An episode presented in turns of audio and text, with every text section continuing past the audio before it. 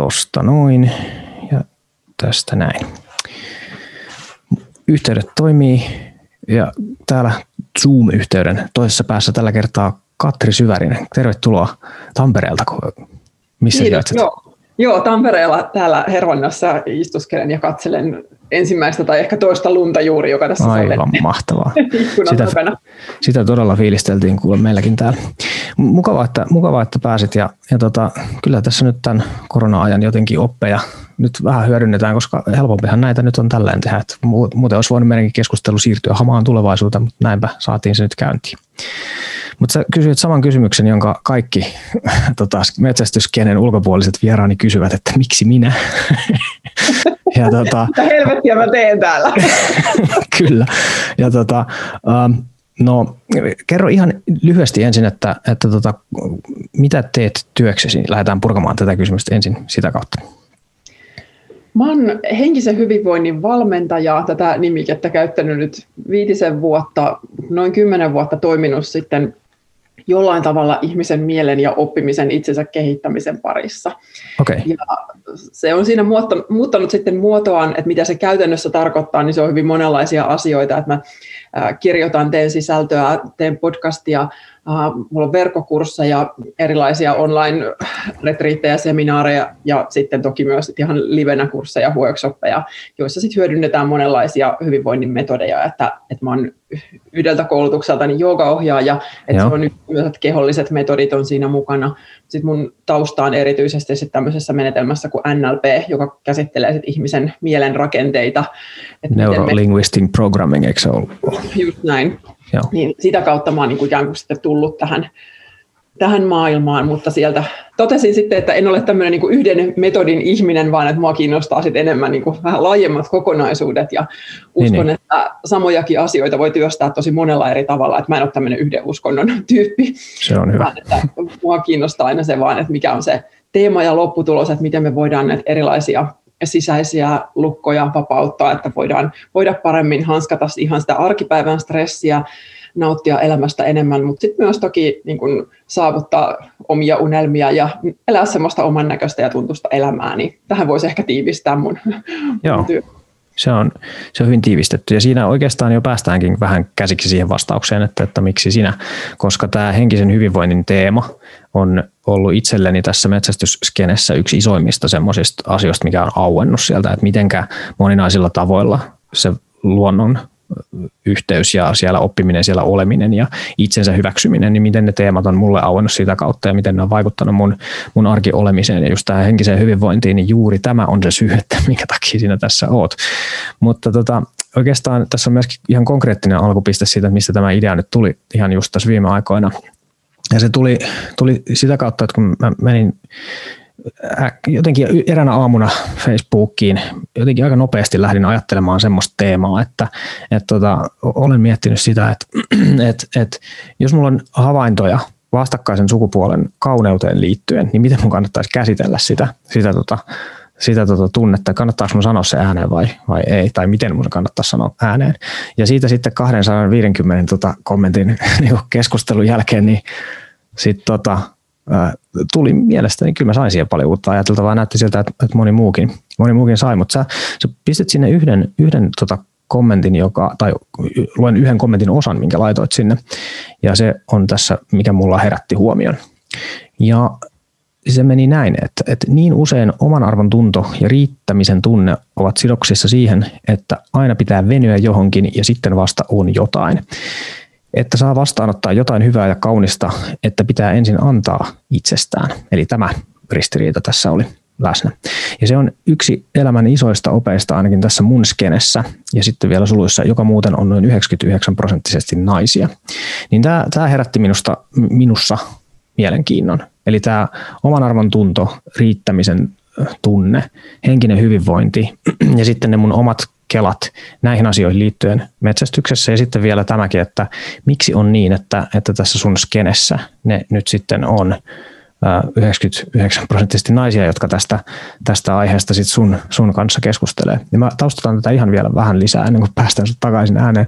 Niin tota, tämä osaltaan siis jatkaa tämän mun podcastin nyt tämän kauden tai näiden uusien jaksojen aikaisempaa teemaa, jossa mä oon käsitellyt muutaman naisen kanssa, että minkälaisia kokemuksia heillä on tästä metsästysympyröistä, että miten heidät, heidät on otettu vastaan ja, ja miten se hyväksyminen siinä on sitten tapahtunut tai, tai on jäänyt tapahtumatta. Ja musta on tosi kiinnostavaa päästä nyt vähän jotenkin hakemaan sun kanssa vastauksia siihen, että mitä yhteistä tässä nyt sitten miesten ja naisten kokemusmaailmassa mahdollisesti on ja mitä eroja siinä sitten on. Mutta sitten vielä, vielä yksi, yksi tosiaan niin kuin pointti siihen, että miksi juuri nyt kannattaa jutella sun kanssa on se, että sä oot nyt julkaisemassa piakkojen aiheesta kirjan nimeltä Sinun tarinasi voima, vapaudu vanhasta ja uskalla loistaa. Ja ainakin esipuheen perusteella tässä nimenomaan nyt kohderyhmänä on naisyleisö, mutta enpä usko, että pelkästään naisille relevanttia kamaa siellä sitten kuitenkaan olisi. Että inhimillinen teemahan toi on. Että mietin oman kirjan kohdalla sitäkin, että tämä on vähän samalla tavalla tai sama haaste, että teema on yleisinimillinen, mutta se saattaa ikään kuin se asettelu voi olla, saada jonkun ajattelemaan, että tähän ei kuulu minulle, vaikka kuuluu kyllä. Mutta tässä se tausta nyt on. Tämän, tämän takia me nyt tässä istutaan ja, ja nyt me jutellaan sitten, kuulkaa, kuulkaa rakkaat kuulijat tässä hetken aikaa hyväksymisestä, oman arvon tunnosta ja metsästyksestä ihanan optimistista, että sanoit, että jutellaan vähän aikaa, koska mä oon ensinnäkin aika kova puhumaan. Ja äh, mä puhun yhdellä kysymyksellä puoli tuntia vähintään. Ja nyt tämä teema jotenkin nyt tämä, miten sä avasit tämän tähän mm. näin, niin me voitaisiin istua tiedäkö, kahdeksi viikoksi nuotiolle. Ehkä. Jutella ehkä. ja sitten olla hiljaa ja sitten taas jutella ja yhtäkkiä niin maailma näyttäisi aika toisenlaiselta. Ehkä niin, ehkä niin pitää tehdä, se on, se on totta, mutta yritetään, yritetään tässä molemmat jotenkin Aloitetaan pitää itsestämme kiinni. Tota, No hyvä, mutta aloitetaan nyt kuitenkin tästä ikään kuin sillan rakentaminen siitä päädystä, että, että minkälainen kontakti sulla on tähän metsästysmaailmaan. Sä mainitsit, että sun puoliso, puolisolla on ammuntalajit kuitenkin jossain määrin tota, hallussa ja sä oot itsekin käynyt radalla, mutta että miten tämä aseet ja ampuminen ja metsästys, niin miltä ne sulle näyttää? Uh, mä oon ihan nuorena ollut, mä omistin mäyräkoiran joskus teini plus ikäisenä ja silloin mä oon nähnyt sillä että ollaan käyty jossain mäyräkoiraleilla, on nähnyt sivusta sitä äh, niin kuin kettua ja luolapuolta ja on tehnyt verijälkeä itse tällaista, mutta mä en kuitenkaan itse sitten tuntenut siihen puoleen vetoa. Ja nyt sitten tosiaan tässä viime vuosina nykyisen kumppani kanssa on seurannut, hänellä oli ampumataustaa, mutta sitten hän oli pitänyt pitkän tauon siitä ja kolme vuotta sitten aloitti uudestaan ja nyt mä oon sitä sitten seurannut, kuinka asiat eskaloituvat. Voi voi. Ja aseita aika ajoin ja sitten mm. minulle lakataan esittelemästä uusia aseita, koska ei tiedetä, että tuleeko ja tuota, Niinpä, niinpä. Poispäin, että mä oon nähnyt tässä, hänellä on tosiaan niin tämä toiminta-ammunta on se Joo. hänen juttuunsa, että maastokuvioiset kaikki maailman asiat ovat erittäin tuttuja. Mm.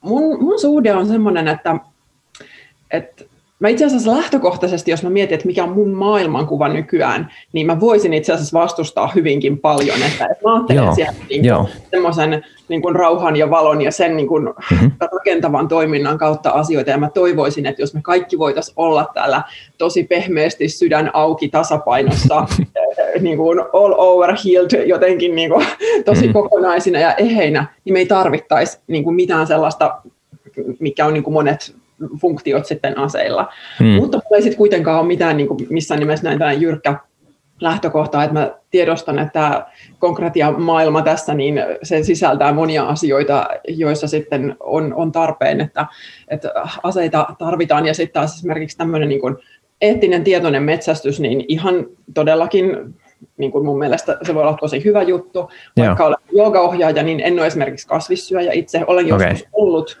mutta nykyään en. Mä syön mielelläni luomulähituotettua lihaa ja, mm. ja niin poispäin. Et en sillä lähtökohtaisesti vastusta. Ja sitten mä ymmärrän, että urheiluammunta on niin kuin oma juttunsa, että yep, et sen takia yep. mä en tule minkään tällaisen niin kuin tietyn ehdottoman uskomusmaailman kautta tähän. Joo, no se on tosi hyvä kuulla, koska tämä on just nimenomaan, taas nyt just vielä jatketaan tota, että miksi olet tässä, niin mua kiinnostaa just nimenomaan tämä näennäinen ristiriita siinä, että nyt tällainen henkisestä puolesta kiinnostunut joogaohjaaja, ää, tota, henkinen valmentaja, niin se on, se on ikään kuin myöskin semmoinen yksi uskomus ehkä, jossa, joka metsästäjillä on, että, että sun kaltaisten ihmisten kanssa ei voi puhua metsästyksestä, kun ette kuitenkaan sitä mitään ymmärrä ja ainoastaan vaan meitä kaikkia. väistämättä, kyllä. Joo, kyllä. Mutta näin, näin, näinhän se ihmisen identiteetti ei todellisuudessa toimi. Että se, että sulla on joku osa siinä sun identiteetissä, ja siis iso osa, vahva osa on jotain tällaisia asioita, jotka mielletään nyt niin kuin metsästyksen kanssa ristiriidassa oleviksi, niin se ei suinkaan tarkoita, että se olisi sun jotenkin koko ajatusmaailma, vaan että, että se, että minkälaisia ihmisiä sun ympärillä on, se, että sun puolisosa on kiinnostunut tästä aiheesta, niin se, se väistämättä sit laajentaa sitä, mitä sä siitä, siitä ajattelet, eikö näin? Kyllä, totta kai. Ja tämä on niin kuin, itse asiassa tähän nimenomaan konkretisoi just sitä teemaa, mitä mä puhun ja opetan, että, että just nämä uskomukset, jotka on sitä lokeroiden ase, niin kuin tekemistä asioille yhdeltä, yhdeltä funktioltaan, että me yleistetään asioita, niin kyllähän mullekin niin kuin jatkuvasti on sanottu vaikka tämmöisiä, että ai, ai sä et olekaan vegaani. ai, ai, esimerkiksi myös tämä samainen puolisoni harrastaa moottoripyöräilyä, ja sitten kun mä kerroin yhdelle ystävälle, että, niin, että hei, että me ollaan lähdössä prätkäretkelle Skotlannin ympäri, mm se on, miten sä voit lähteä prätkäretkelle, että, että hänen mielessään niin joogaohjaaja ja niin, niin. meditoivat sen tyyppi ei sopinut prätkäilyn kanssa yhteen. Ja mä olin sille että taas, että mitä nyt helvettiä, että nyt mä, nyt mä pitäisi olla niin tämmöisessä lokerossa, Aivan. että, että Aivan. mä en voi tehdä tämmöistä. Kyllä. Et, ei, ei minkään takia. ja nyt kun mä oon sanonut ainakin kaksi kertaa helvetti, niin tämäkin on se, että yksi toimittaja sai siitä ihan jutun otsikon, koska hän, hän, hän ei voinut käsittää, että joogaohjaaja voisi kiroilla. Ja hänen niin kuin, tiedätkö, mielen rakenteensa menivät aivan pirstaleeksi juuri siitä, että et, et mä en mahtunutkaan siihen lokeroon, joo, joo, kyllä. missä mun pitäisi olla. Onpa kiinnostavaa ja hyödyllistä ja arvokasta. Että tuollaisen esiin tuominen niin on, on tosi inhimillistä ja siitä, siihen on paljon helpompi samaistua kuin siihen semmoiseen jotenkin virheettömältä näyttävään ihmiskuvaan. Että mulle nykyään, mä, kun ihmisiä vaikka tapaa, niin jotenkin niissä, mä en tota, etsin missään tapauksessa niitä niinku virheitä, mutta mä etsin jotain semmoista niinku kykyä olla rehellinen tai semmoista avoimuutta myöskin omista jotenkin semmoisista puolista, jotka ei välttämättä ole sen puhtoisen täydellisen kuvan mukaisia. Jos mä nyt kävisin tätä keskustelua joka ohjaajan kanssa, joka nimenomaan nyt sit pitäisi kiinni siitä just täydellisestä aurasta ja niin kuin omasta, omasta erinomaisuudestaan, niin kyllä sit, sit saattaa olla, että siitä heräisi itsellekin semmoinen, että nyt tässä on ehkä jotain, mitä kannattaisi vielä härkkiä. Ja kaikkein eniten mua kyllä melkein pelottaa sellaiset ihmiset, sit, jotka oikein aktiivisesti joutuu sitä omaa pimeää puoltansa sit, sit sammuttamaan ehkä tuolla tavalla – ja, ja se on mun mielestä yksi, yksi kiinnostava teema, mistä varmasti saataisiin taas se viikon, viikon tota lisä, lisäretriitti siitä aikaiseksi, että et mikä on ihmisen jotenkin näiden, en mä tiedä, pimeä puolikin kuulostaa jotenkin erikoiselta, mutta semmoisten eläimellisten puolien hyväksymisen merkitys. Sitä, sitä mä tässä metsästyksessä itse tosi paljon tarkastelin, ja mä toisaalta myös kuulen sitä, että et, et, et sä tarkastelet sitä niin kuin myös, että ei sulle ole tarvetta tai, tai sulle semmoinen ikään kuin positiivinen ihmisyys tai positiivinen tunneilmaisu vaikuttaisi sisältävän sen, että, että on paljon semmoisia asioita, jotka on vaikka epämiellyttäviä tai, tai vaikeita. Sä et välttämättä tykkää jostain, mutta se ei välttämättä, välttämättä tarkoita, että sun pitäisi tehdä niistä nopeita, nopeita jotenkin johtopäätöksiä esimerkiksi aseiden tai ampumisen suhteen. Ja se on minusta hirveän, hirveän tervettä. Mitä ajatuksia sulle tuosta herää? No kyllä mä niin olen sun kanssa tosi samoilla linjoilla ihan just tästä, ja mun mielestä pimeä puoli on ihan hyvä ilmaus. Mm. Itse puhun paljon vaikka tämmöiset niin valot, varjot niin kuin, mm, äh, mm. rinnastuksesta, ja mua, vaikka mä tavallaan voisi sanoa, että mä haluan olla siellä valon puolella, niin se ei tarkoita sitä, että, että mä olisin vaan siellä ja se ylipäätään, että miten sinne tullaan, niin sinne ei tulla sitä varjoa kieltämällä. Just vaan se näin, tuntuu tarkoittaa nimenomaan sitä valon osoittamista sinne, että hei, tuolla on se varjopaikka. Toi on se, mistä sä, mm. sä ehkä pelkäät, missä sä oot heikko, missä sä oot haavoittuvainen, missä sä et riitä itsellesi. Mm, ja sen kun ihminen uskaltaa katsoa itsessään, että hei, että tässä mä oon ollut väärässä tai tämä on mulle vaikeaa tai tämä on mulle tosi kipeä kohta ja se, ne tunteet kun uskaltaa kohdata, niin mm. se on just sitä sen, sen varjon tuomista valoon ja sen jälkeen se sen merkitys muuttuu, se ei hallitse meissä joo, samalla joo. tavalla kuin, että ne pimeät puolet, niin kuin sä just sanoit tästä, että se on tosi pelottavaa, jos joku joutuu hirveästi pitää sitä kulissia niin kuin kasassa ja joo niin kuin teeskentelemään tosi äh, niin kuin täydellistä ihmistä, niin mua ei kiinnosta kanssa sellainen täydellisyys yhtään, että, että autenttisuus on niin kuin se sana, mikä mua yep. kiinnostaa, ja se, että ihmiset on niin kuin auki, että ne on, on niin kuin rehellisiä ensin itselleen, ja sitten sieltä kun on rehellinen itselleen, niin sitten voi olla rehellinen muille ja kohdata toiset niin kuin sillä, sillä tasolla myös. Onpa, onpa hyvin sanottu. Mulle tulee tästä se jotenkin oman lihansyönnin tarkastelu nyt esimerkiksi aika aktiivisesti mieleen, kun se mun yksi syy aloittaa metsästys oli just se, että, että mä en nyt ole lihansyönnistä luopumassa ihan hetkeen, kävi jotenkin ilmi, että oikein perheessä vatsakaan ei kestä pal- palkokasveja, niin sitten se rajaa sen tilanteen ja ahtaaksi, mutta kuitenkin halusin, halusin tutkia, että mitä tämä lihansyönti nyt sitten on, miltä se tuntuu olla itse siitä vastuussa. Et siinä nimenomaan tehtiin vähän, tota, tämä on vähän varjopuoli, että on tämä vähän epämiellyttävä totuus, että, että nyt joku pitää, pitää tappaa, kun mulle se ei ole kuitenkaan lapsesta asti ollut semmoinen itsestäänselvyys, että tätä nyt aina tehdään, vaan mun piti se vähän niin kuin kela käydä läpi. Ja se kyllä aika nopeasti paljasti tosi paljon itsestä. Sit, mut, mut, mut se, mitä sä, mihin tuossa myöskin viittasit, niin sen hyväksyminen, niin se on ihan valtava jotenkin voimauttava asia.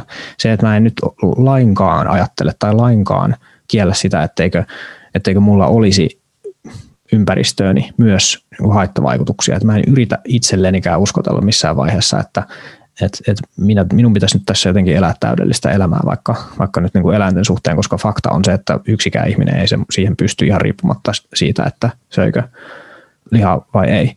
Mutta sen kohtaaminen, se hyväksyminen, niin yllättävän, yllättävän voimauttavaa tavaraa se kuitenkin vaan on.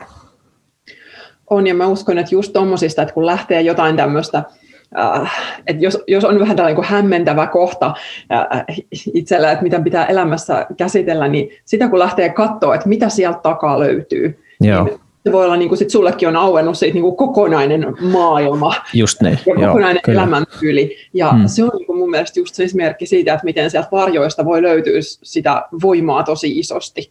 Hmm niin kuin se mullekin on, vaikka että esimerkiksi kun mä teen mun omaa podcastia, niin mä en tee niin, että mulla olisi ranskalaiset viivat valmiina ja nämä asiat mä aion sanoa, vaan mä lähden puhumaan siitä, että tässä musta tänään tuntuu, mä joskus mä itken, joskus mä nauran, okay. ja lopusta kun mä oon itkennyt ja naurannut ja käynyt koko tunneskaalan läpi, niin sitten mä pääsen ainakin sellaiseen niin kuin, aina lopuksi semmoiseen niin kuin voimauttavaan, että hei nyt tätä mä oivallan, tältä se tuntuu, ja Joo niin tavallaan kuulijat pääsee käymään sen koko jutun, ne pääsee niin kuin itsessään sit kohtaamaan sen saman, kun mä oon uskaltanut käydä siinä sen saman läpi niin kuin heidän kanssaan. Enkä editoi sieltä niitä hetkiä, kun mä alan liikuttua tai jotain muuta tämmöisiä, vaan ne on niin kuin osa sitä. Just niin. Joo. Ja sitten tulee niin jatkuvasti se, ikään kuin se palaute, että hei, että tämä on niin kuin siisteintä ikinä. Ja sitten se Kyllä. toisaalta tuntuu niin kuin hassulta, että, että sehän on just niin kuin sitä ihmisyyttä ja inhimillisyyttä. Ja just joo. sitä sitten niin kauheasti piilotellaan ja peitellään. Joo, joo. Ja, ja medianahan nyt, jos tätä podcastia nyt sitten ihan lyhyesti tässä vielä ylistetään, niin, niin tämä on aivan älytön semmoinen keidas kaiken sen semmoisen tiivistetyn ja jotenkin ytimekkääksi soundbiteiksi tiivistetyn informaation keskellä, että kun tässä kaksi ihmistä puhuu ja, ja ääni tulee ihan korvien, korvan juureen. Joku sanoi jopa, että tämä on niin kuin ainoa paikka, missä voi päästä näin niin kuin lähelle ihmistä. Että jos ajattelet, että, että miten niin kuin ihmisen korva, korvan lähelle pääseminen, mitä se edellyttää, niin se ei onnistu ihan tuosta vaan. Niin tässähän sitä nyt vaan ollaan. Kaksi ihmistä kaikessa epätäydellisyydessään nyt yrittää käydä tässä jonkunlaista järjellistä keskustelua ja sitten väliin, väliin kaikenlaista sattuu ja se kuuluu asiaan. Ja sitten kun niin. ihmisillä on kuitenkin aikaa kuunnella, niin tämä on kyllä ihan jotenkin valtava iso, iso juttu. Näitä on. on. Sen takia itse näitä, näitä teen, että tässä on mahdollisuus päästä käymään keskustelua. On, ja nyt just kun tuossa sanoit, että kaksi ihmistä epätäydellisenä, niin, ja mä kun puhuin tästä haavoittuvuudesta, niin kyllä mä mm. itse asiassa tunnustan tuossa, kun mä katsoin noin sun kysymykset, että et, mit, mitä sä ehkä sä aiot kysyä, niin, ne. niin kun tajusin sen, että, että okei, mikä on mun suhde aseisiin. Mä rupesin niin miettimään sitä, että voinko mä sanoa sen, että onko tämä mm. nyt, niin kuin, mikä on se vastaanotto, hyväksytäänkö mm. mun tällaisena, kun mä kerron, että tämä on mun kokemus, niin Joo. mä kävin sellaisen hetkellisen niin kuin, jossain omassa heikossa pelon kohdassa kävin niin kuin vierailulla. Ja kyllä mä sitten kuitenkin, mä ehtin tätä kauaa tässä prosessoida, mutta ne, ne. taas kun rupesin puhumaan, niin sain puhuttua ihan sen oman totuuteni, enkä pelannut, pelännyt sitä, mutta että tämä on ollut niin kuin monen vuoden harjoitus, Okay. siihen pisteeseen, että ei se ole tullut vaan sillä, että nyt mä tässä yhtäkkiä aloitan. Mm. Et, et ensin on ollut tämmöinen suorittajatyyppi ja pidän kulissit kasassa ja sitten yhtäkkiä olisi vaan semmoinen, että no niin, nyt, nyt ei kun autentisuus on sittenkin se trendi tällä hetkellä. Itketään, it, itketään yhdessä. Joo, just niin, että ei, se on ollut niin kuin vuosikausien prosessi sitten. Se on, sekin on, se on hyvä muistutus, että kun ihmiset näkee vaikka julkisuudessa vaan sen lopputuloksen, mutta ei sitä matkaa. Niin sitten kun sä oot tehnyt sitä 80 jaksoa ja sitten joku kuuntelee sen jakson 81, niin, niin. niin siinä on aikamoinen harjoitus jotenkin takana. Jostain se on aloitettava. Et, et jostain, jostain on otettava se eka askel ja, ja se voi olla jotenkin tosi pieni. Mä nyt me henkilökohtaisena semmoisena jotenkin tarinana pakko kertoa tähän se, että kun mä oon jotenkin yhden tota, parisuhteen päättymisen jälkeen, koitin kasalla itteeni siinä, että, miten tästä elämästä nyt taas jotenkin saisi kiinni. Ja oli semmoinen olo, että ei tästä tule nyt, niin että mikään ei toimi ja mä, mä en muista mihinkään. Ja muistan tosi kirkkaasti jotenkin sen hetken, kun mä mietin, että, että et ihan sama, että et mä keskityn nyt tasan yhteen asiaan nyt tällä hetkellä. Että mä mittaan itseäni siitä, että et saaks mä, niin, niin tässä oli vielä takana siis se, että et mä, viimeinen pisara oli, että mä rupesin ärsyttämään se, että mun kaikki jotenkin sukat oli tyyliin hukassa. Mulla ei yhtään tyyliin niin kuin semmoista parillista sukkaa missään, vaan että ne oli vaan kaikki jossain mäellä. Ja se, se, se, herätti mulle semmoinen, että musta ei tule nyt, ei musta mihinkään, mä en tähänkään pysty. Niin sitten se seuraava, seuraava ajatus siitä onneksi oli se, että No ehkä mä, jos mä nyt keskityn ainoastaan siihen, että, että seuraavan nyt kaksi viikkoa, niin mä yritän ainoastaan niin kuin, riisua sukat illalla sillä, että ne on, niin kuin löytyy. Ja sitten kaikki, jos kaikki muu menee perseellä, niin ihan sama ei kiinnosta.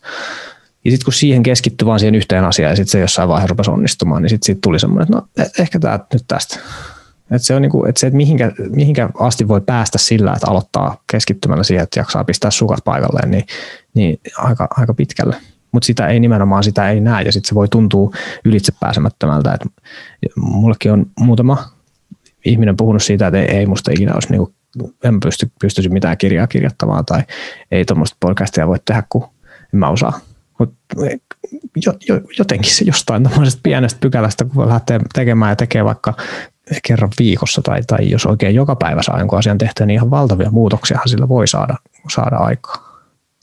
Joo, sä oot siis tosi, tosi, tosi ison asian äärellä, että jos puhutaan niin kuin sekä tällaisesta vähän, että haluan saada jonkun saavutuksen niin kuin kirja tai podcast, mm. niin joo, ja sitten toisaalta myös tämä tämmöinen niin kuin henkisen kasvun prosessi, että mm. et, et sekin on niin, kuin niin isoja pieniä asioita pitkän ajan kuluessa, täysin hallitsemattomasti, tai siltä se niin kuin näyttää se prosessi, ja sitten kuitenkin siitä voi tapahtua tosi massiivinen muutos. Just näin. Ja, tässä on just yhdellä mun läheisellä on ollut semmoinen hetki, että hänellä vähän elämä vaatii, että nyt olisi hyvä katsoa vähän niitä omia kipukohtiaan, ja mä oon sitten hänelle niin kuin jutellut just, niin kuin, että mikä kaikki hyöty siinä niin kuin on, että kun, tai mitä se tarkoittaa, että kun sä lähdet sitten sitä sisäistä maailmaa tutkailemaan, ja sitten hän vähän niin kuin vastustaa sen kanssa, että, että kun, niin kuin, että what's the point, että mitä siitä nyt sitten seuraa, että eikö nyt mieluummin kannattaisi vaan niin kuin vähän kontrolloida ja pistää ne tunteet vähän niin kuin johonkin lokeroon, ne, ne, ne. on tuolla ja ei katsota, että, että mitä siitä on niin kuin hyötyä,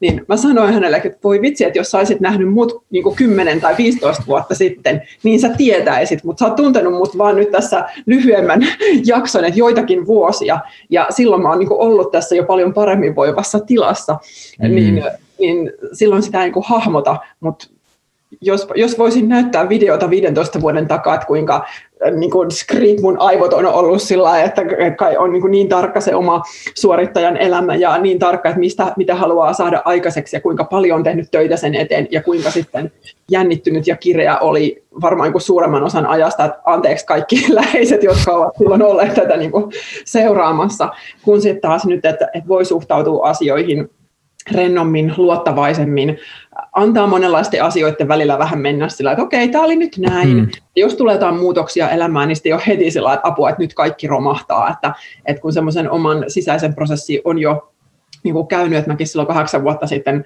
uuvuin ja siinä yhteydessä, kun mä annoin sitten itseni lopulta niin kuin romahtaa ihan huolella ja just mä olen vähän siinä samassa tilanteessa, että nyt mennään vaan päivä kerrallaan, että sitä niin tukkia nurkista sitten ja mietitään, että, että kunhan sain koiran lenkitettyä ja jotain ruokaa syötyä, niin se oli niin kuin viikkokausia se päämäärä silloin.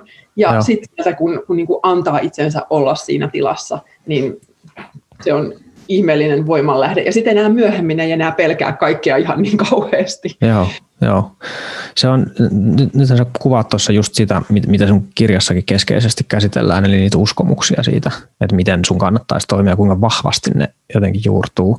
Mutta miten siinä sitten käy niin, että noin tollaset, varmasti jokainen tunnistaa itsessään jotain semmoisia tämmöisiä, että, no, että no ei tämä nyt ole ehkä ihan paras toimintamalli, miten mä teen näin, mutta ei tätä nyt oikein voi muuttaakaan. Niin mis, miksi ne on niin vahvoja ne uskomukset siitä, että, että, että näin on ainoastaan, tämä on ainoa vaihtoehto, mitään muuta ei voisi olla olemassa? Miksi, miksi ne on niin tiukas?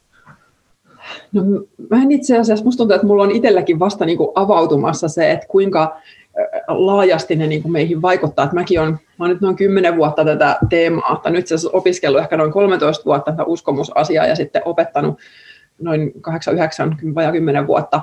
Ja aikaisemmin mä aina lähestynyt sieltä tosi paljon niin sieltä yksilön näkökulmasta, että, että me ollaan niin kuin lapsena kasvettu tiettyihin juttuihin, että, että meillä on tietysti niin kuin meidän mielessä se alitajuinen osuus on niin, kuin niin suuri, että siitä nyt on monenlaisia prosenttilukuja, mutta että monet sanoivat, että se noin 90 prosenttia on sitä alitajuista puolta, että me toimitaan niin kuin sillä alitajunnan voimalla hyvin paljon.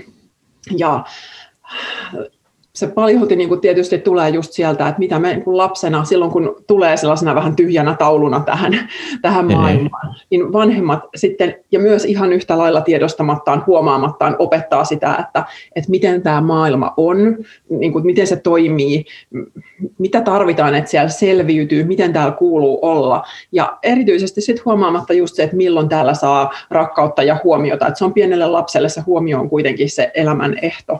Niin, ja niin. Niin kuin hyvin tarkkana sitten sitä niin kuin kanssa tiedostamatta äh, seuraa, että hei, kun, kun mä toimin näin, niin mä saan huomiota, kun mä toimin tuolla tavalla. Joo. Sitten vanhemmat, ne täytyy, vanhemmat menee lukkoon. Kuka mitäkin oma, omalla sillä vajavaisella tunteiden käsittelykapasiteetillaan.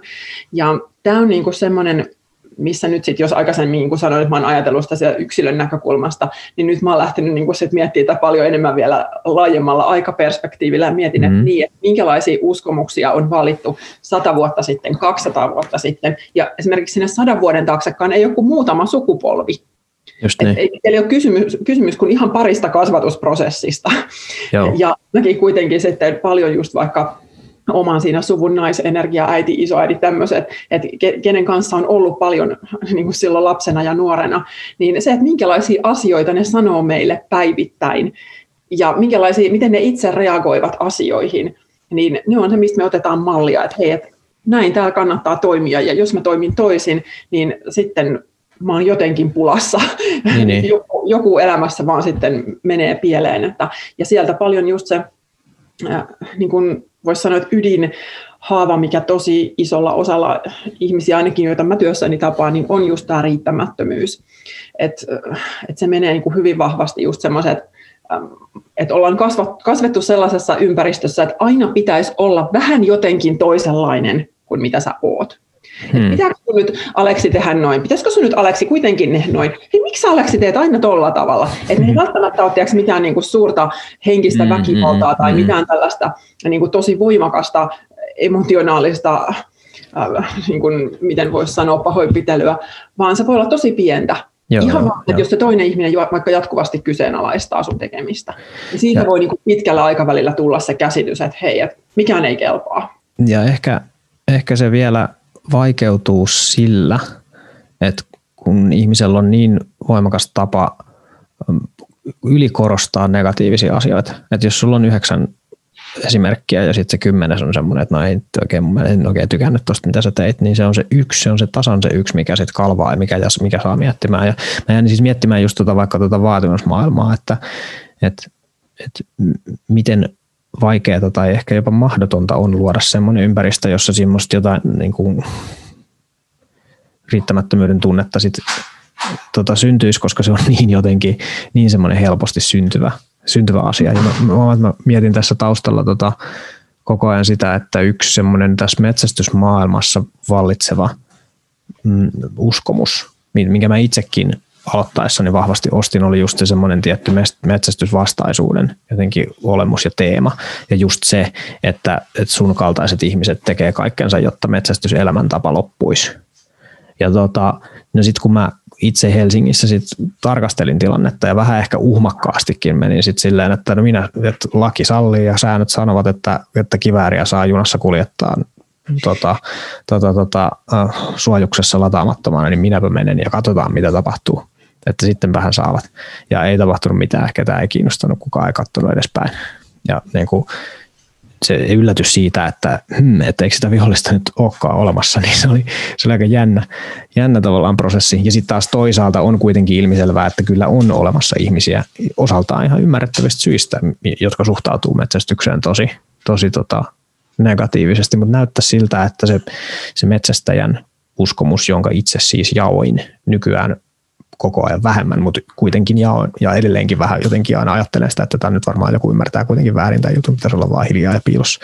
Niin, niin tota, semmoinen uskomus on, on tosi vahvasti olemassa. Ja sitten sulla tos, nyt kun, nyt kun sitä sun kirjan tota, ennakkoversiota pääsin vähän selailemaan, niin se oli semmoinen tota, yksi nosto, että kun uskomusmaailmaa uhataan, niin ihminen puolustautuu.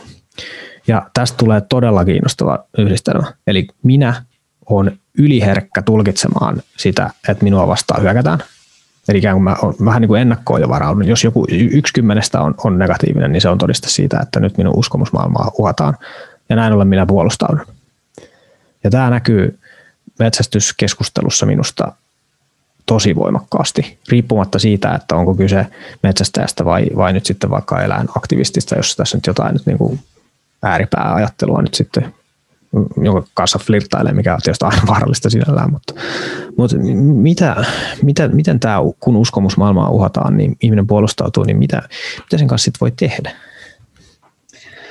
No nyt jos lähdetään miettimään, että mitä tässä voi tehdä, niin meillä on aika iso tie tietysti niin kuin ylipäätään se, että suurin osa ihmisistä ei varmaan edelleenkään edes tiedosta, että, että meillä on mieli ja sitten siellä on tiedostamattomia ajatuksia ja tietoisia niin. ajatuksia ja että ihan tällä tasolla, että, että jos mä saisin opettaa niin kuin alusta alkaen vaikka ala-asteella, että hei, mistä tässä mm, kysymys, niin mm. lähdetään liikkeelle aika sieltä perusteista. Yrität sä siis sanoa tässä nyt, että, että kaikki mitä mä teen ei olekaan niin kuin rationaalisesti ja loogisesti päättelyketjun tulosta ja tota, täysin jotenkin minun omieni, et, omien niin. etujeni mukaista. Ja, ja ei, tota... sitä, sitä juuri tässä muun muassa haluan sanoa kaiken, kaiken muun ohella. Kyllä. Et, ja niin kuin, äh, No mä just ajattelen, niin kuin mä siellä kirjassa jossain sanoinkin, että, että, että uskomusmaailma on tietyllä tavalla, että se on vähän niin kuin talon kantavat rakenteet. Mm. Ne on, niitä ei näy, mutta ne tarvitaan, että se homma pysyy niin kuin kasassa. Että se talo on vähän niin kuin se oma mieli, että tää, täällä, tää, täällä mä oon turvassa, täällä mä tiedän, että tuossa toi seinä on ja toinen seinä on tossa ja tosta kuljetaan ja täällä mä pystyn, että on se oma liikkumavara sieltä siinä pohjapiirustuksessa. Ja äh, sitten tavallaan, että jos joku tulee yhtäkkiä sanomaan, että hei, että, että joku asia, mihin sä uskot, niin, niin kyseenalaistaa sitä, että mitäs jos se ei olekaan totta. Mm. Niin se tavallaan on silloin, niin kuin se iskisi jonkun niistä kantavista rakenteista läpäleiksi. Että se tulee vähän niin kuin tönimään sitä sun omaa rakennelmaa, jossa sä tiedät, että tämmöinen tämä maailma on, tämmöinen mä oon, ja näiden sääntöjen mukaan mä voin toimia. Ja sitten yhtäkkiä, kun joku onkin jotain toista mieltä, tai ihan, että ei se tarvitse olla edes toinen ihminen, joka sitä uhkaa, se voi olla ihan vain niin elämänkokemukset yleensä. Että jos sä oot itse sitoutunut johonkin tiettyyn uskomukseen ja toimit sen mukaan, ja sitten elämä osoittaakin, että hei, tämä ei mennytkään näin kuin mä ajattelin, niin se voi olla vähän niin kuin kantava seinäpiste tästä talosta säpäleiksi. Ja uskomusjärjestelmä on just usein vähän semmoinen, niin kuin, että ne ei ole vain yksittäisiä ajatuksia, että mulla on tuolla yksi random uskomus ja toinen random uskomus, vaan ne on semmoinen isompi puurakennelma, että, että, että siellä on sellaisia ydinajatuksia. Niin kuin vaikka mä sanoin tästä, että mun yksi ydinajatus on tämä, että, että mä uskon, että lähestytään sieltä niin kuin rakkaudesta ja rauhanomaisesta lähestymistavasta, mutta kuitenkaan siellä ei ole sit sitä semmoista uskomusta, että aseet on pelkästään väärin ja metsästys on perseestä vaan että, että sinne mahtuu vähän tällaista joustavampaa ajatusta. Mutta että se että tavallaan, että se uskomusjärjestelmä on sellainen kuin turvapaikka, johon, josta käsin ihminen elämää lähestyy, jota kautta hän niin kuin kohtaa muut. Ja sitten jos joku tulee sitä uhkaamaan, niin, niin se, mikä meille on usein kaikkein pelottavinta, on se, että me ei tiedetä, miten joku asia on. Et ihminen tykkää tietää, ihminen tykkää olla oikeassa. Nyt mä en osaa tätä äh, niin kuin aivoteknisesti selittää, mutta siis ylipäätään se, että meille on, mielelle on helpompaa olla oikeassa. Joo, joo. Aina jos joudut huomaamaan, että sä oot jossain väärässä, niin se on aivoille työläämpää. Aivot tykkää aina siitä, mikä on helpointa ja mukavinta. Se, mikä on sulle aina ollut tuttua ja niin kuin itsestään selvää, niin heti jos sitä tullaan uhkaamaan, niin se tarkoittaa, että joku siellä sun systeemissä on hajoamassa. Mm. Ja, ja se, mikä meille on just puhutaan vaikka niin kuin termillä kasvojen menettäminen, että, että se kuuluu meillä myös kulttuuriin, että ei ole ikään kuin lupa olla väärässä. Että se on, jos sä olet väärässä, niin se ei ole pelkästään, niin se ei nyt koske tätä asiaa, vaan se yleensä sit yleistetään. Tämä on taas uskomus, että jos mä olin väärässä tuossa asiassa, niin mä oon huono ihminen tai tietämätön ihminen tai mitä tahansa. Että taas siihen liittyy siihen tietämättömän, tietämättömänä olemiseen jotain uskomuksia. Ja tämä on myös sellainen, mitä mä haluaisin just myllätä sitten enemmän, että hei, et mitäs jos me oltaisiin kaikki, niin uskallettaisiin olla enemmän väärässä, uskallettaisiin aina vähän hajottaa sitä omaa uskomusjärjestelmää, että mitäs jos mikään, mihin mä oon niin uskonut, niin jos se ei olekaan totta, niin siltä pohjalta on myös sit mahdollista oppia uutta ja uusiutua ja niin tehdä sitten, että ikään kuin sinne taloon tulee enemmän tilaa ja paloa ja Mielestäni, jos, joo, jos tuohon jotenkin äh, viittaa siihen vaikka nyt aivotutkimukseen, niin mielestäni on tavallaan pelottava, mutta toisaalta hirveän lohdullinen ajatus, että, että lähes kaikki, mitä me jotenkin maailmasta tiedetään tai tulkitaan, niin on jossain määrin vinoutunutta, että semmoista objektiivista todellisuutta siinä, että näin asiat on ja näin se on kaikkien mielestä semmoista ei olemassa. Mutta sitten jotenkin tuossa mun mielestä kiinnostavaa tuossa sun ää, kertomuksessa on, on erityisesti jotenkin se, että, että, että se talo sortuu myös silloin, jos se oma usko, uskomus on itselle haitallinen. Siis silloin vaikka esimerkiksi, että, että jos mä uskon, että, että mä oon huono ihminen ja mua vihataan, niin sen uskomuksen poistuminen voi ajatella, että se on niin kuin hyvä asia, että jes, että päästiin tästä eroon, tämä ei ollutkaan nyt niin kuin se ongelma ydin. Mutta näinhän ei olekaan, että se, se uskomuksen poistuminen on pahempi kuin sen pahan uskomuksen olemassaolo, eikö niin? Tämä, joo, toi on tosi, tosi hyvä pointti, että, että mä muistan, että joskus ainakin Hesarissa oli joku kolumni, jossa oli otsikkona, että tuttu helvetti on parempi kuin tuntematon taivas. Että se, et se tuttu on niin kuin nimenomaan ihmisen mielelle aina se helpompi käsitellä. Ja jos on vaikka just kasvanut siihen uskomukseen, että, että musta ei ole mihinkään, ja sä oot silloin niin kuin toteuttanut koko elämääsi sen kautta, ja se on sulle se turvapaikka, niin samalla se musta ei ole mihinkään, niin se saattaa myös pitää sua niin kuin mukavuusalueella, mun ei tarvi kokeilla uutta, mun ei tarvi olla heikko ja haavoittuva ja mun ei tarvi ottaa riskejä, mun ei tarvi olla epävarma, vaan että mä oon vaan täällä, koska musta ei ole mihinkään. Ja sitten taas se, että jos olisikin mahdollisuuksia enempään kuin mihin on itsestään osannut ajatella, niin sitten se myös tarkoittaa, että, että pitää niin kohdata uusia puolia itsessään. Ja toisaalta myös sitten se, että monta kertaa silloin, kun me lähdetään näitä ydinuskomuksia tutkimaan, että, että mitkä on just nämä vaikka riittämättömyyden tai kelpaamattomuuden tunteet, niin se on aika kivuliasta kohdata. Että se usein sitten liittyy sinne, niin kun, ne voi olla jotain tiettyjä lapsuuden kokemuksia, että joku sanoi mulle jotain tai mua kohdeltiin tällä tavalla, niin siihen sisältyy paljon niin kun, negatiivisina pidettyjä tunteita. Ja mieli toimii vähän sillä tavalla, että, että sen pyrkii suojaamaan, defenssit on, on osa sitä psyykkistä itsesäätelyä ja ne, ne pyrkii auttamaan meitä siinä stressin hallinnassa ja sitten varsinkin kun meillä just on vähän tätä tämmöistä uskomusmaailmaa myös, että, että ne tunteet ei ole ihan niin kuin ok, että ne on vähän vaikeita ja ei kauhean sallittuja, että se on niin kuin yksi iso... Järjen iso tiellä. Vielä, niin, että semmoinen varsinkin mitä voi ajatella, en tiedä nyt sun podcastin kuulijakunnasta, mutta jos mä rupean oikein miettimään vaikka, että tämä on nyt todella stereotyyppinen, nyt mä heittelen tätä uskomuksia oikein huolella. Jos mä mietin, keskustella niistä vielä. Joo, vanhoja metsääihiä jossain, mm-hmm. niin jos mä mietin, että kuinka moni heistä olisi saanut vaikka niin kuin emotionaalista tukea lapsuudessaan, niin mm-hmm. en usko, että ihan hirveän moni. Se voi olla, joo. Joo, Et, se, se on turvallinen arvaus ihan vaan nyt niin kuin yhteiskuntaa katsellessa, että se ei ole mitenkään metsästyskenen jotenkin ei, erikoispiirre, ei. että tämä esimerkiksi ihmisiä metsästäjäksi ajaisi, vaan näin ei ollenkaan ole, vaan että, että 50 vuotta sitten niin lapsuus on ollut aika erilaista. Ja se esimerkiksi ihan niinkin yksinkertainen asia kuin, että onko lasta ok ottaa syliin silloin, kun se haluaa tulla vai ei, niin sehän on ihan tosi määrittävä asia nyt, kun oman jotenkin pojan aamu sylin kipeyttä mietin, niin jotenkin tuntuu ihan kauhealta se ajatus, että on ollut semmoinen jotenkin doktriini olemassa, että lapsi pehmenee ja menee pilalle, jos sen siinä niin kuin halutessaan niin kuin syliin ottaa, kun näkee, että kuin tärkeää se sille on ja kuin tärkeää se niin kuin itsellekin on. Ja sitten kun, kun tietää, että se vahvuus on kuitenkin jotain muuta kuin semmoista pinnan kovuutta, niin kyllä, kyllä tota, varmasti siis oikea tulkinta, että monella, monella tota, vanhemman sukupolven miehellä on kyllä tuossa paljon, paljon tuollaista kokemusta. Tämä ei ole, ole todellakaan kyllä vain sukupuolikysymys tässä, että kyllä se on totta, ihan, totta, ihan lailla, totta. Niin kuin tiedostan, että myös ihan omanikäiset naiset ja musta vanhemmat naiset, niin todellakin se on ihan, ihan samanlaisessa hyvin niin kuin usein tunne kylmässä ilmapiirissä sitä on kasvettu ja, ja monta kertaa semmoisessa niin itsensä pienentämisen ilmapiirissä, että mullekin sanottiin lapsena just, että, että ei saa katsoa peiliin liikaa, että tulee itse rakkaaksi. Niin, niin. Just, et, just.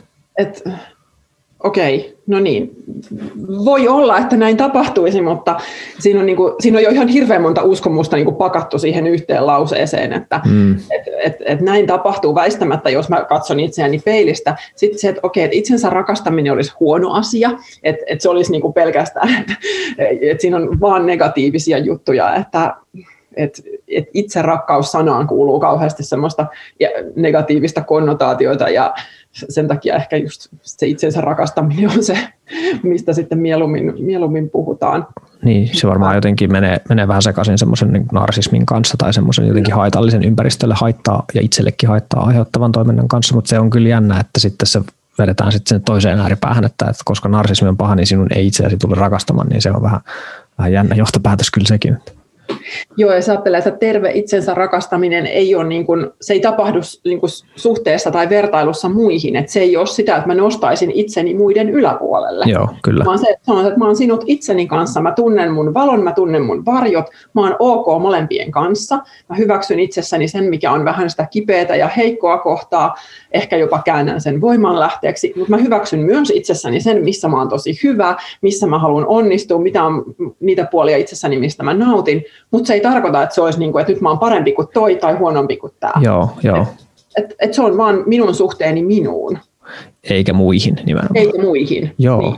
tosi tärkeä. Et ehkä, ehkä on, voiko siis sanoa niin, että, että aina kun siinä, siihen mukaan tulee jotain semmoista vertailullista, sellaista, että minun pitäisi olla parempi kuin tai olen huonompi kuin, niin silloin se on vähän niin kuin vaaran merkki tai semmoinen, että, että onkohan tämä nyt sit sitä jotenkin tervettä asian tarkastelua. No se voi olla, että se tulee silloin just ehkä sieltä niin kuin egosta käsin, että hei, että et, et nyt multa puuttuu jotain, että jos tuolla on jotain, niin mun pitäisi saada se sama. Ja sitten taas toisaalta vertailu voi olla myös, että jos se tapahtuu sieltä niin kuin, äh, terveestä itsensä rakastamisesta käsin, niin voi olla ihan sellainen, että hei, et, näkee puhtaasti, että tuo tyyppi on tosi, tosi hyvä, mä haluaisin olla yhtä hyvä, Aivan, joo. vähän, että mä en oo, mutta joo, mä, jos mä haluan, niin mä voin opetella, että mä tuun yhtä hyväksi kuin toi. Niin just näin. Et, et sitä voi niinku, ehkä... ikään kuin samaa asiaa voi katsoa niinku sieltä molemmasta näkökulmasta, Joo. oma joo, pelko tai puute, tai sitten ihan se, niinku, että on sinut sen kanssa, missä on ja missä Joo. ei vielä ole. Tuossa, tuossa niin puhut just semmoisesta tavasta katsoa muita ihmisiä, ja sehän ei ollenkaan ole siis minusta semmoista haitallista vertailua, mihin tuossa viittaan se, että katsoo muita ihmisiä, näkee niiden hyviä puolia ja sitten jotenkin pysähtyy arvostamaan niitä. Mä en tiedä, onko se ver- vertailua välttämättä ensinkään. Se voi tietysti olla siinä määrin, mitä sä tuossa viittasit, että vautsi, että onpa toi jotenkin taitava tuossa. Että toihan on semmoinen asia, missä minäkin haluaisin olla hyvä, niin silloin, silloin siinä tietysti on joku semmoinen, että mikä mm. osaamisen suhde tuohon nyt on, mutta ei se ole automaattisesti tosiaan kyllä, kyllä huono asia. Se on hyvä tarkennus ehkä tuohon, mitä, mitä sanoin. No ihan se, että se lähtee tavallaan siitä, että, että onko niin kuin käynyt itsessään itsensä kanssa läpi sen, että mitä muut puuttuu, mitä mä koen, että mä en ole ehkä joskus saanut, että on käynyt just vaikka sitä lapsuuden, jos on jotain tällaista tunnehaastetta siellä, että on sitten vielä vaikka aikuisiellä itkenyt mm-hmm. ne itkut, itkut, joita silloin lapsena jäi itkemättä. Ja sitten kun niin kun käy ne tunteet läpi, niin sen jälkeen on paljon enemmän niin sinut mm, sen kanssa, mm. että mitä on, että, että tietää, tietää, missä menee, mutta ei tarvitse keinotekoisesti kohottaa, että täältäpä minä tulen, minä olen kaikkein paras tässä kaikessa, mm, vaan mm. voi olla sillä että hei, tämän mä hanskaan, ja sitten taas tuota toista asiaa en. Joo, just näin. Ja sitten taas toisaalta ajattelen, että kateuskin voi olla, että senkin kun niin ymmärtää niin itsessään ja hyväksyy itsessään, niin sekin voi olla tosi niin kuin iso oivalluksen lähde, koska se on just sitä, mitä kertoo itselle, että hei, että, että tota mä kaipaan, tota multa puuttuu. Että jossain muodossa voisin haluta tota samaa, mikä toisella on, mutta siinäkin me helposti mennään sitten sinne defensi, defensien puolelle, että saatana tuommoista mä en ainakaan nyt sitten halua. Niin, tai että otan, okay. otan, teen, teen kaikkeni, että saisin tuolta toiseltakin tämän pois. Just näin. Minulla just olisi parempi. Että, Joo. Mietin nyt tässä sit myöskin sellaista, että, että kun tässä paljon pyöritään nyt just jotenkin vähän niiden asioiden ympärillä, että miten se sitten tota, miten asiat on sitten, kun vaikka itsetuntemus tai se kokemus itsestä on, on terve sillä tavalla, että jonkun muun toiminta ei saatu minuun, koska se on jonkun muun toimintaa, miksi minun pitäisi siitä ylipäätänsä olla jotenkin, miksi minun pitäisi tulkita sitä siten, että, että se on minulle mitenkään uhka, jos ei se nyt sit, sitä ihan jotenkin fyysisesti vaikka esimerkiksi ole. Mutta mut sitten tässä päästään kyllä siihen kysymykseen, että et, joo, toi on tosi hyvä, mutta miten sinne sitten pääsee? Ja siinä, siinä mä haluaisin tässä ehkä vertailla vielä, vielä tässä vähän sitä semmoista mm, jooga-meditaatiomaailman tota, todellisuutta siihen, miten mä käytän vaikka metsästystä sen ikään kuin itse tutkimuksen työvälineenä, tai miten mulle metsästäjät kertoo, että se on niille semmoinen paikka, jossa ne voi olla jotenkin oma itsensä ja kukaan ei vaadi mitään ja on hyvä olla, niin tätä, tätä vertailua musta olisi jotenkin kiva, kiva lähteä tekemään. Aha. Kerro, kerro ihmeessä vähän tuosta lisää, että kun sanoit, että metsästys toimii sulle itsetuntemuksen välineenä, niin kuulen tosi mielelläni. Joo, no siinä on siis monta, montakin tekijää, mutta ihan ensimmäinen ja konkreettisin on se, että, että kun tämä tämmöinen ruuhkavuosi työelämä ja lapset, niin ne tuntuu täyttävän kalenterin aika pahasti. Siinä tulee helposti jotenkin kaikkia semmoisia jostain, en tiedä, sosiaalisesta mediasta imettyjä tai vaikutteita, että just tätä, että mitä kaikkea mun pitää olla ja tehdä, että, että olisi niin kuin hyvä. Niin se kalenteri täyttyy tosi pahasti. Niin tässä suhteessa tämä niin kuin metsästys luo mulle ihan jotenkin ainutlaatuisen tilan. Eli se on sellaista, mitä mä haluan tehdä ja olen priorisoinut elämässäni sillä tavalla, että sillä mä järjestän aikaa ja mä sit teen kaikki niin, että mä pääsen lähtemään. Mutta sitten kun se onkin se tilanne käynnissä, vaikka hirviahdissa, niin se tilanne käynnissä tarkoittaa sitä, että voi olla, että mä istun esimerkiksi kaksi tuntia niin paikallani hiljaa tekemättä mitään. Eli se on, niin kuin, se on syy lähteä metsälle ei suinkaan ole se jotenkin, että nyt meditoimaan menen, koska jos se olisi, niin sitten kannata nähdä sitä kaikkea vaivaa, että voi meditoida ihan missä vaan. Mutta mut se on, se on semmoinen toissijainen niin seuraus siitä, et, et, ja, ja se on mulle mahdollista ainoastaan tämän kautta, koska mä en, vaikka mä oon koittanut jotain meditaatioharjoituksia, joskus mä oon tehnytkin, saanut tehtyä sitä ihan säännöllisesti jotenkin päivän aluksi kaikkea, niin silti se ei ollut mulle kuitenkaan se semmoinen, että tästä tämä olisi jäänyt käyntiin. Mutta se, mut se metsästys on sellainen, että tämä on niin, niin jotenkin minua ja se täyttää niin monta semmoista mun tarvetta, niin sit, sit, siihen mä hakeudun, sen mä varmasti teen. Ja sitten sen mukana tulee se mahdollisuus, että no niin, että nyt sun tehtävä on olla tässä hiljaa ja katsella ja tota, kuunnella luontoa. Ja se mielentila, mitä siitä parhaimmillaan seuraa, niin ei sitä mun mielestä voi kuvata millään muulla sanalla kuin, kuin meditatiivinen. Ja parhaimmillaan semmoinen todella läsnä olevan meditatiivinen. Eli, eli siinä toki siinä sitten joutuu kaikkien niin kuin omien kiireidensä ja ajatustensa kanssa taistelemaan koko ajan, että, että se onnistuu, mutta meditaatio on, on vaikeaa, paikalla istuminen on vaikeaa. Mutta kun sitä tekee siinä nyt niin kuin kaksikin tuntia, niin siinä tulee semmoisia hetkiä, että hemmetti, että onpa jotenkin upea tämä valo, mikä tässä on. Et nyt huomaan, että aurinko liikkuu jotenkin, siinä kiinnittää semmoista niin kuin todella hyvä, hyväksyvää huomiota. Ja se rupeaa tuntumaan semmoinen ihan täysin minimaalisen pieni asia kuin joku aurinko vättäällä. Niin se voikin vaikuttaa, se voikin avata semmoisen, että, että hemmet, tämä on kyllä hienoin asia, mitä mulla on nyt niin kahteen kuukauteen tapahtunut, että tuossa on aurinko niin kuin mättäällä hienosti. Tai että puu jotenkin suhisee kivasti ja sitten sellaisiakin kokemuksia on, että jos on ollut vaikka tosi huono keli, että mä istun jossain räntäsateessa, niin siinä on ollut ensin semmoinen, että, että tota, äh, vitsi, että onpa kauheaa, että miksi tänne piti ihmisen itse tulla ja semmoinen just sen tilanteen vastustaminen. Ja sitten kun sitä on aikansa siinä sitten jotenkin ollut ja todennut, että no kyllä mä nyt haluan tässä olla, niin sitten se ajatus onkin jotenkin ilman mitään semmoista aktiivista tekemistä, niin se onkin kääntynyt silleen, että oh, onpa oikeastaan aika kiva. Ja sitten pelkästään se naksahdus, niin se saattaa kääntää jonkun niin kuin siis fyysisen kokemuksen, vaikka että, että ei mulla oikeastaan olekaan niin kuin kylmä. Tai että se sama, sama fyysinen tuntemus, mikä äsken oli ärsyttävä, niin voikin kääntyä silleen, että no, että tässä mähän, tässä mä nyt selviätäänkin oikeastaan aika hyvä. Ja toi, toi, tästä, tästä päästään siihen jotenkin siihen niin kuin itse tuntemuksellisuuteen, että noi jotenkin fyysiset signaalit, mitä tuossa nyt sitten kerrankin herkistyy kuuntelemaan, niin niille jotenkin tajuaa, että semmoisiakin on olemassa. Ja yksi mekanismi siihen, että miten se sitten tajuaa, on, on sitten se, että jos tuleekin joku niin kuin riistatilanne vastaan, että nyt se hirvi sieltä nyt tulee, niin sitten ne fyy- kehon fyysiset reaktiot on niin massiivisia, että ei niitä voi olla huomaamatta. Että et sitten sydän hakkaa ja hengitys kiihtyy ja sun pitää jotenkin saada rauhoittumaan. Sitten se tilanne pitää hoitaa jollakin tota, onnistuneella tavalla. Ja sitten sen jälkeen, kun se jännitystila vähän niin kuin laskee, vaikka nyt sitten onnistuneen riistalaukauksen jälkeen, niin sitten joku käsien tärinä monella esimerkiksi on niin kuin ihan siis todella huomattava. Ja tämä semmoinen kehon ja tunteiden yhteys on niin vahvasti siinä läsnä, että sitä ei voi mitenkään olla huomaamatta. Okei, sitä voi olla tietysti ajattelematta sillä että se on vaan, että nyt mun käsi tärisee, ei sille tarvitse välttämättä antaakaan mitään merkityksiä, mutta jos kun on niin kuin lukenut jostain kehon, mielen ja tunteiden niin kuin yhteydestä, niin siinäkin, siinä se onkin sillä, että ai vitsi, että tästähän siinä tosiaan on kysymys. Ja sitten kun sen on kokenut kerran tuommoisessa niin kuin voimakkaammassa muodossa, niin sitten se mulla on siirtynyt myös arkeen. Siis sillä, että mulla on arjessa paljon helpompi myöskin kuunnella niitä signaaleja, mitä sit sieltä metsästä on niin löytynyt. Mutta näin mä, sen, näin mä sen ehkä tiivistäisin, että se on se tila, aika, syy mennä sinne olemaan hiljaa. Ja sitten kun se, ne keholliset reaktiot on niin vahvoja, niin sitten niitä ei voi olla jotenkin huomaamatta. Ja kun ne huomaa, niin sitten niillä on herkempi myöskin arjessa. Vau, siis ihan, musta on superihana kuunnella sua, koska musta, niin kun, mua koskettaa aina tosi paljon se, että silloin kun ihmiset on sen niin kuin niille itselle niin kuin tärkein asian äärellä ja sitten on oikein sitä, niin olisin vaan niin kuin, että keep going. Että niin, niin. Ja sitten siitä itse koittaa jarruta, että mä en kahta kehtaa enää pitempään puhua.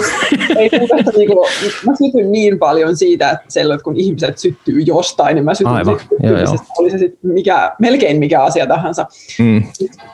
No mulla tulee tuosta nyt niin tosi vahvasti se mieleen, että ylipäätään että mä en ajattele, että muodollinen meditaatioharjoitus olisi mitenkään niin kuin itseisarvo. Joo. En mäkään Eihän se ole. Eihän 20, se ole. Niin, mä en istu joka päivä 20 minuuttia tuossa. Mä istun joskus, äh, mutta mä esimerkiksi mun aamumeditaatio on mieluummin metsäkävely.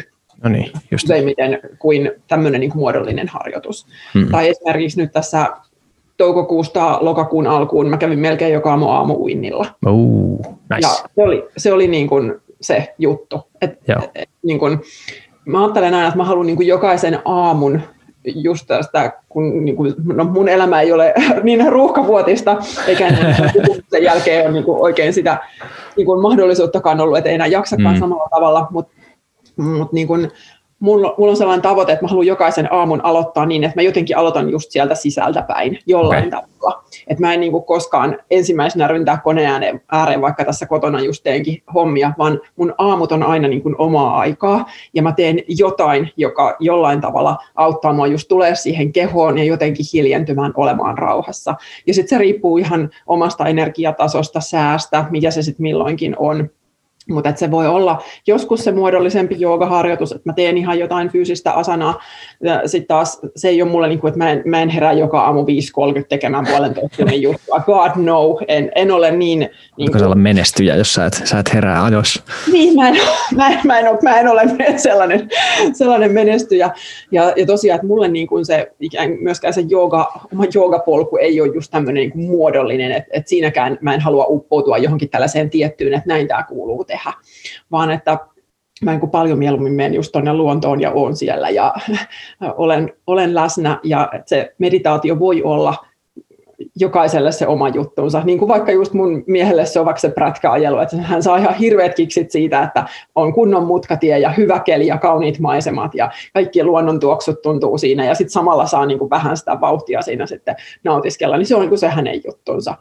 Ja mikä kukaan minä kaikkein viimeiseksi olisi niin sanomaan, että se on jotenkin väärä tapa, että ainoa oikea tapa on istua alas ja hengittää tuolla tavalla ja mantrata tällä tavalla, että, että vaikka niin kuin siellä joogaperinteessä on paljon tosi hienoa, niin mä en ole sitten just tämmöinen niin dogmaattinen, että mä ajattelisin, että tämä on nyt se ainoa oikea tapa just tähän tähän autuuteen sitten, että, että missä tahansa, missä sä saavutat sitä läsnäolon tunnetta ja voit vähän hidastaa, pysähtyä, rauhoittua, koska silloin sä jotenkin saavut siihen omaan itseesi, että, että kuulet taas, että, että miltä itsestä tuntuu. Ja just toi, niin kuin sanoit sitä, että tunnistaa niitä kehon reaktioita ja se, pystyy viemään sitä sinne arkeen, niin se on semmoinen, mitä tarvittaisiin kyllä ihan tosi paljon enemmän. Joo, kyllä. Et kyllä mä oon, mä oon miettinyt jotenkin sitä, sitä tavallaan sitä keskustelun ristiriitaisuutta osaltaan. Että toisaalta just se, esimerkiksi nyt tässäkin keskustelussa viitatut vanhemmat miehet, niin ne on keskustelussa lähes aina vähän semmoisessa jonkunlaisessa vihollisroolissa. Tai että, siellä on aina jotenkin se, että, ihan sama, että mitä sieltä tulee, niin aina väärin on. Ja tota, yksi semmoinen asia, mitä mä tosi paljon itse niin mietin, että, että kuinka pitkällä ne on tuossa jotenkin paikallaan itsensä kanssa istumisessa, erityisesti tässä metsästys niin kuin skenessä. Et tota, ja sitten sit taas toisaalta mä mietin sitä myös sitä kautta, että kuinka niin kuin valtava inhimillinen tragedia olisi, jos se ikään kuin otettaisiin niiltä ihmisiltä pois. Eli että on, se, on, se on varmaan ihan jotenkin verrattavissa, että jos on joku, jos sulla on vaikka tämmöinen vahva jooga meditaatiotapa, joka on vahva osa sun identiteettiä, sun elämäntapa ja semmoinen, mikä pitää sut järjissä. Ja niin kuin tässä nyt mennään ihan aivotutkimustasolle, mutta et, et todettu ihan hyödylliseksi, jos näin nyt voi vaikka tiivistää. Niin jos se otetaan, sanotaan, että nyt on semmoinen homma, että sinä et nyt sillä, sillä tavalla, mikä se on se sun, sun tapasi tätä jotenkin olemista harjoittaa, niin se loppuu nyt. Että koita keksiä joku muu, että mene vaikka valokuvaamaan mieluummin. Ja sitten kun se tulee vielä ulkopuolelta pakotettuna, se, että näin, näin sinun pitää nyt tässä toimia, koska minä en ymmärrä, että minkä takia kukaan haluaa mennä joogasalille. Joogasali on minusta siksi kiellettävä, jos se on haitallista. Niin, niin se, se, se, se niin kuin traagisuus, mikä, mikä tuohon niin liittyy ajatuks, ajatuksena, että, että, että miten tota ei niin kuin nähdä, että miten se, miksi se ajatus keskittyy vaan siihen pahaan oloon, mikä aiheutuu siitä, että, että, että eläin kuolee ja se on väärin. Ja sitten sitä tarkastelua ei onnistuta niin kuin ulottamaan siitä no, oikein noissa keskusteluissa siihen vaikka populaatiotarkasteluun, että miksi, mitä sitten tapahtuisi, jos ei tehtäisi, mutta sitten sitä ei todellakaan niin kuin onnistuta ulottamaan siihen inhimilliseen tarkasteluun, että mitä tapahtuisi, jos tätä ei sitten niin olisi. Ja sitä ei jotenkin, ehkä, ehkä sekin on vaan niin kuin osa sitä uskomusta tai sitä, niin kuin sitä tarinaa, sitä, että mun tarinassa tämä vanhempi mies, niin se on nyt vihollinen ja ei, ei olisi kauhean jotenkin uhka sille mun tarinalle, jos näin ei olisikaan. Niin sitten jotenkin siihen on sitten vaan helpompi, helpompi tarttua kiinni siihen, että, että ei ne varmaan oikein mistään osaisi mieluummin. En kuuntele, en halua uskoa, että tässä heidän, heidän motivaatiossa olisi mitään muuta kuin pelkästään vaan murhan himo. Niin, toi on just se, uskomuksilla on usein kuin se, semmoinen luonne, että ne niin kuin, vaikka ne lähtisi jostain ihan pienestä, niin sitten ne laajenee johonkin niin kuin niin. tosi isoon, että, että, että yleistäminen on yksi iso uskomusten mekanismi.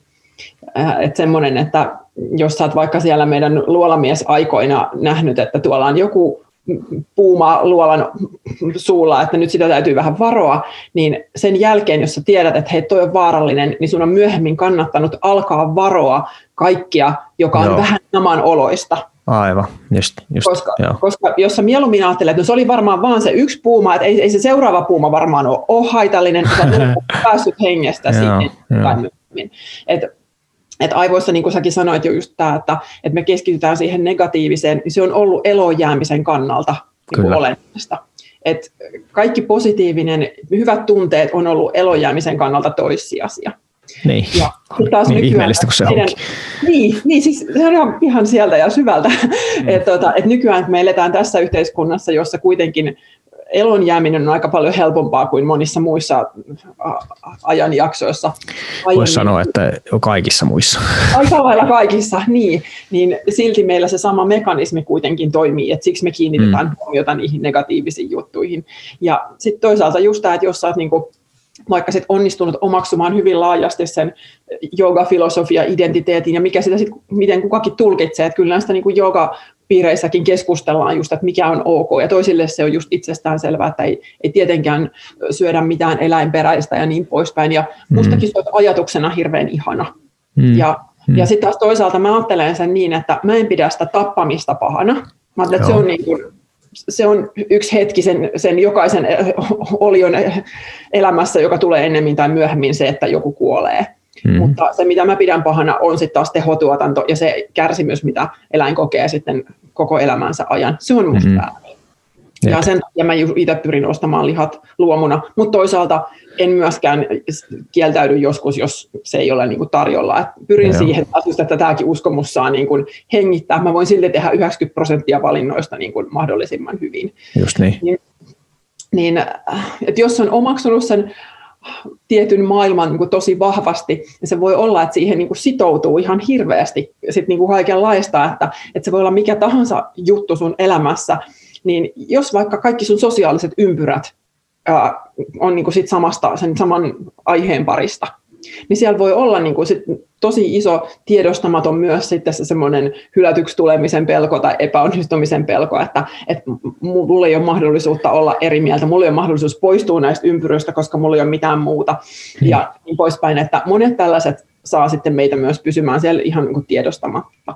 Mutta että toi on kyllä, tämä on tosi iso kysymys ja mä en edes tähän osaa sitten, niin kuin, olisin, olisin kauhean paljon rikkaampi ja kuuluisampi, jos osaisin tarkasti selittää varmaan. Että, kyllä me ollaan, kyllä me ollaan näissä podcasteissa pidetty tavoitteena, että aina, aina tunnissa ratkaistaan joku inhimillinen Joo, tuota, perus, peruskysymys tai, tai susikonflikti tai jotain muuta tällaista. Kyllä, tason asioita. Syöpähoidot on hanskassa ja tuota, maailman rauha on tehty. Niin. Kyllä, poliittinen kyllä. polarisaatiokin poistuu ja kaikkea.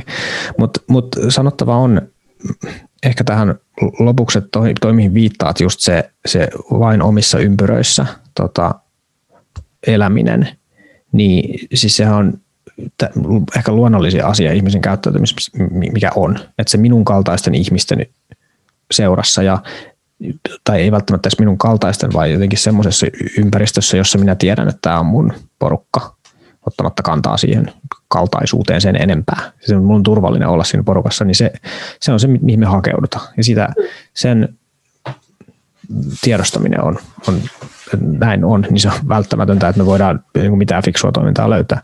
Mutta oikeastaan juuri se on tässä nyt syynä siihen, että, että miksi musta on niin hieno käydä näitä tällaisia hyvin epätodennäköisiä metsästyskeskusteluja juuri, juuri sun kaltaisten ihmisten kanssa, että se on se, se on se arvo, mitä mä koen, että, että mä voin tähän metsästysmaailmaan tuoda ja toisaalta kertoa myöskin sit niin kuin tästä ajatusmaailmasta vähän ulospäin, joten, joten tota, mä uskon, että me ollaan tässä kyllä tämän ää, tunnin intron siihen kahden viikon tota, nuotiokeskusteluun, niin, niin tota, tämä intro on ollut erittäin hyvä ja meidän täytyy ruveta nyt sitten miettimään, missä, millä, millä konseptilla me saadaan sitten se, tota, se loppu tästä keskustelusta sitten vielä, vielä käytyä. Mutta, mutta tuleeko sinulle vielä loppuun mieleen jotakin, mitä haluaisit tota, kysyä tai, tai jotakin terveisiä, mitä haluaisit metsästäjille tämän podcastin kautta lähettää?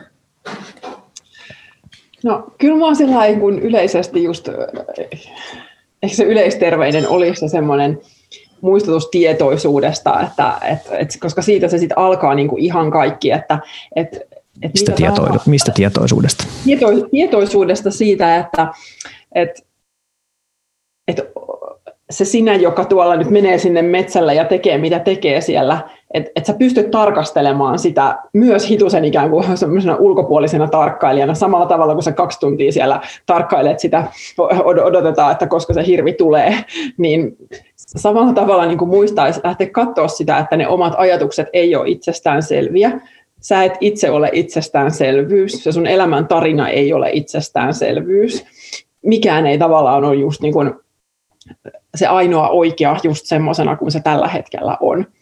Et mun mielestä just se niin kuin itsetuntemus, se alkaa just siitä niin kuin havahtumisesta, että et hetkinen, mä oon aina ajatellut tälleen, ja mitäs jos tämä ei olekaan totta. Ja se, että uskaltaa lähteä vähän niin kuin kurkistaa niistä eri mielen ovista, että, että mitä sen, sen oman mielen kuplan ulkopuolella sitten onkaan, niin mä tiedän just, että se on vähän semmoinen, että toisille se kuulostaa tosi hörhöltä ja toiset ei ajattele, että se on ollenkaan totta ja turhinta ikinä, mutta mulle se on avannut sellaisen niin, kuin niin, niin kiehtovan maailmaan sitten, että olisin kyllä menettänyt paljon, että jos, jos en olisi sitä uskaltanut kurkistaa. Näin voi tietenkin sanoa ihan, ihan mistä tahansa asiasta, että, että, että kaikessa on puolensa. Mutta se tuo kyllä sitten niin kuin siihen omaan tekemiseen niin kuin tosi paljon semmoista niin kuin uutta syvyyttä. Ja just sit löytyy helpommin vielä just nämä ah, aurinkosiisteintä ikinä. Kyllä.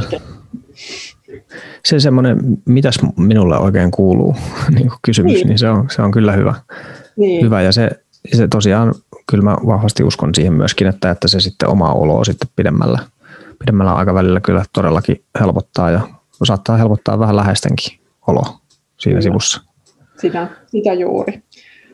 Suuri kiitos tästä, tästä tunnista. Minusta tämä oli oikein, oikein mukava ja, ja tota, hyvä, hyvä keskustelu. Kaikki. Kiitos itsellesi. itsellesi. Oli tosi antoisa olla mukana. Hyvä. Noin. Nyt on